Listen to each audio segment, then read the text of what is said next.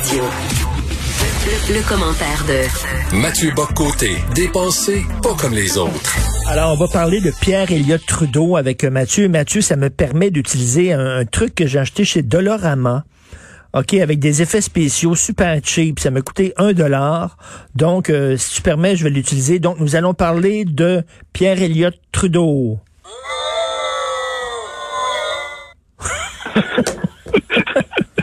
oui, mais ça, ça correspond à peu près à mon état d'esprit. Non, j'ai nouvelle qui est sortie aujourd'hui dans Radio-Canada, euh, qui euh, de document d'archives de 1976, des archives déclassifiées du département d'État américain, si je ne me trompe pas. Et on apprend que Trudeau, en 76, après l'arrivée du Parti québécois au pouvoir, les souverainistes, René Lévesque, prennent le pouvoir pour une première fois, les, Trudeau veut prouver que, veut déstabiliser le régime, le, le, le, gouvernement souverainiste, veut déstabiliser le Québec, veut créer des conditions pour que les Québécois ne, euh, redoute l'indépendance, la meilleure manière de faire ça, c'est de créer de l'instabilité économique. Donc, que souhaite-t-il faire? Il souhaite provoquer lui-même l'instabilité économique. Il souhaite augmenter les taux de chômage de 10 à 15 à 20 pour créer une situation de détresse économique. Il va notamment demander à Paul Desmarais de Power Corporation, mais quelle surprise! Mais quelle surprise! Il va demander à, Power Corp des Desmarais de conserver une activité de façade au Québec, mais de transférer beaucoup d'emplois à l'extérieur du Québec et de transférer des activités. On pourrait être capable de diminuer justement l'activité économique québécoise. Euh, on comprend, on comprend dès lors que Trudeau, ce qu'il souhaite, pour punir le choix démocratique des Québécois qui venait d'élire le petit de René Lévesque, il veut euh, blesser, il veut mutiler économiquement les Québécois, à la fois pour les punir et pour créer une condition qui serait défavorable à la souveraineté. Mais, attends, attends une minute, mais Mathieu, ce que tu me dis là, c'est une théorie du complot ou c'est fondé? Je crois que c'est l'ambassadeur américain qui rapporte ces propos-là dans son euh, les câbles diplomatiques. Puis là, c'est pas une théorie du complot, c'est à la rigueur, euh, comme je me disais, le drame de la théorie du complot, c'est qu'il nous a fait oublier que quelquefois il y avait d'authentiques conspirations. Et euh, il y en a des conspirations quelquefois dans l'histoire et là, c'est mais c'est, c'est pas une conspiration, c'est simplement de la politique. C'est la raison d'État. C'est la raison d'État du Canada qui se dit nous allons nous maintenir, nous allons maintenir la fédération à tout prix. L'indépendance du Québec, il faut pas que ça se passe. Donc, qu'est-ce qu'on va faire pour que ça se fasse pas? Eh bien, c'est ce que on va quelquefois, c'est en 1970, hein, euh, avec la crise d'octobre. On dit souvent la blague qu'il y avait presque autant de felkistes que d'infiltrés de la, de la GRC dans la FLQ. C'est un peu exagéré, mais pas tant que ça. Euh, on va euh, faire ce qu'il faut pour intimider les Québécois, faire des campagnes d'intimidation idéologique. Oh, il y a eu le scandale des commandites après 95. On va acheter une partie de l'élite à gros frais pour être capable de corrompre d'une certaine manière financièrement et moralement une partie de nos élites. On va faire des politiques qui, sans être directement corruptrices, cherchent à détourner nos élites on peut se rappeler de tout le débat sur les, les du Canada, les bourses du millénaire, il y a quelques, il y a une, quinzaine d'années, une vingtaine d'années. Et là, il y a Trudeau qui se dit clairement, qu'est-ce qu'on peut faire? Eh bien, on va déstabiliser économiquement le Québec. On va faire ce qu'on peut. Alors, ensuite, dans quelle mesure ça fonctionne, c'est autre chose. Mais l'intention, alors je cite le, câble diplomatique qui est, euh, qui est dans le, télégramme du, euh, du de l'ambassadeur. Euh, Monsieur Trudeau, Trudeau suggère de rendre des choses aussi difficiles que possible pour le Québec, écrit l'ambassadeur. Monsieur Desmarais, dont les entreprises emploient 48 000 personnes au Québec, pense que Monsieur Trudeau veut qu'il laisse intactes les structures organisationnelles de son entreprise dans la province, tout en transférant dans le reste du Canada autant d'opérations et d'investissements que possible. L'idée serait de faire passer le taux de chômage provincial de 10 à 15 ou même à 20% l'année suivante signé l'ambassadeur américain à qui Trudeau a parlé et avec qui il parlait de la situation du Québec.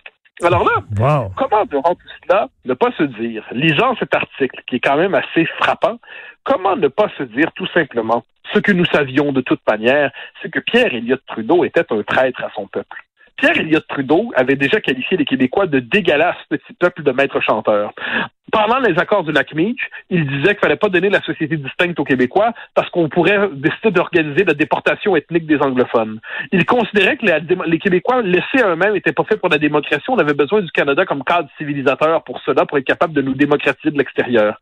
Eh bien, on constate qu'il était prêt aussi à faire souffrir son peuple économiquement pour être capable de maintenir à tout prix le lien fédéral. Alors, dans tout cela, moi, je me dis, les souverainistes, c'est pas qu'ils sont paranoïaques. Les souverainistes sont pas assez méfiants. Depuis 50 ans, les Québécois ont cru qu'ils débattaient démocratiquement entre eux de leur avenir politique. Hein. Il y avait des souverainistes, des fédéralistes, des autonomistes.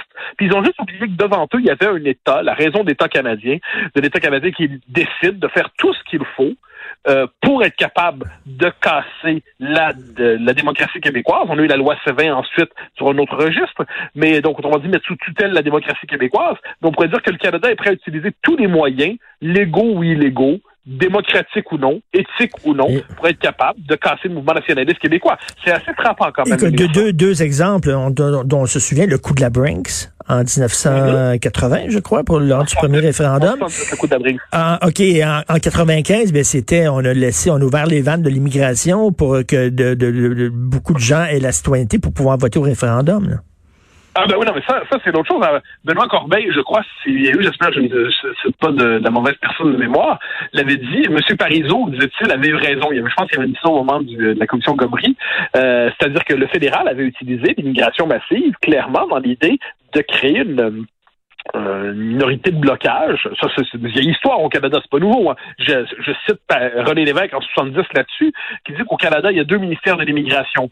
Un à Ottawa pour nous noyer et un à Québec pour enregistrer la noyade. Hein. René Lévesque, là. C'est pas, pas un type d'extrême droite qui dit ça, c'est René Lévesque. Eh bien, euh, le, le, fédéral a toujours utilisé, d'une manière ou de l'autre, les politiques d'immigration pour être capable de diminuer le poids des francophones au Québec. Et il l'a fait en 95 pour être capable de constituer une minorité de blocage. Et il a continué de le faire ensuite pour verrouiller démographiquement l'avenir du Québec. Alors, ça ne veut pas dire que le Canada, c'est simplement un grand, méchant, terrifiant. Ça veut simplement dire que nous sommes devant un État normal qui fait ce qu'il faut pour se conserver, se maintenir en utilisant tous les moyens pour cela, devant des Québécois bien naïfs qui s'imaginent qu'ils débattent entre eux démocratiquement. Et là, tu parlais de M. Desmarais. On le savait depuis longtemps que la presse n'était pas rentable, que ça ne fonctionnait pas et qu'il gardait la presse à flot. Pourquoi? Seulement pour, pour à des fins de propagande fédéraliste. C'était ça, Oui, mais la, la, rumeur veut, j'ai pas la, citation exacte en tête parce que ça me vient à l'esprit maintenant, mais qu'il avait je crois qu'il avait dit qu'il avait acheté la presse pour être capable, pour éviter qu'elle ne devienne séparatiste, hein, pour qu'elle, pour conserver une emprise sur l'opinion. Euh, c'est toujours intéressant de voir d'ailleurs que la presse, même quand elle n'appartient plus au démarrais, ben a parmi son catéchisme le fédéralisme. C'est très intéressant. Ça. C'est à se demander pourquoi ça m'intrigue. Euh, peut-être parce qu'ils y croient vraiment, c'est possible aussi. Hein. Mais euh, peut-être pas, je sais pas. Mais quoi qu'il en soit, euh, c'est assez intéressant de voir que les, au Québec, le mouvement national, le nationaliste québécois, euh, est pris dans le Québec, en fait, est dans un dispositif de pouvoir qui s'appelle le régime canadien, qui a des relais économiques, qui a une classe économique euh, qui collabore avec le régime canadien. Il y a une partie des élites francophones qui, en échange, c'est l'espèce de pacte étrange du Canada, en échange d'un morceau de pouvoir personnel et d'une prospérité matérielle, et bien, euh, à Ottawa ou à tout le moins dans le régime au Québec, eh bien, en échange, leur travail, c'est de faire accepter aux Québécois leur propre subordination dans l'ensemble canadien, en présentant ça comme une subordination rentable.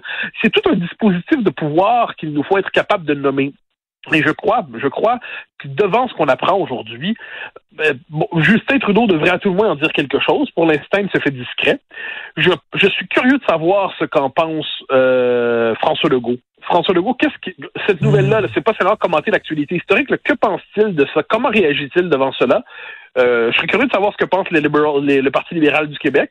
Qu'est-ce qu'il pense de ça? Euh, le, Parti québécois, on s'en doute, il sera bien d'entendre un, discours indépendantiste sur tout cela. Je pense que donc on a besoin d'un moment de. ça nous rappelle que l'histoire, c'est pas juste du passé. L'histoire, ça nous permet quelquefois de jeter un regard lucide sur le présent. Et la question qu'on peut se poser, que reste-t-il de tout cela dans le présent? Se pourrait-il que de telles manœuvres ne soient pas disparues complètement? Se pourrait-il que d'une manière ou de l'autre, euh, quand il est temps de casser le Québec, Ottawa manque pas d'imagination et, nous, on en manque un peu. Et c'est très bon. Et je te disais tantôt en terminant, là, je te disais, est-ce que c'est la théorie du complot et Karl Marchand, ici, qui est recherchiste, me rappeler cette phrase-là. Il dit, même les paranoïaques, parfois, ont raison. Oui, même les paranoïaques, les mêmes les paranoïaques ont des ennemis et, et, dans les circonstances et dans les circonstances, je crois que le Québec en a un. Il s'appelait Pierre Elliott Trudeau. Rappelons-nous que c'est un homme qui détestait son propre peuple et qui voulait le piétiner. Ben écoute, voici ce que dit mon gadget sur ta chronique. Voilà. Merci beaucoup. Merci Mathieu Bocoté. Bonne journée. Salut.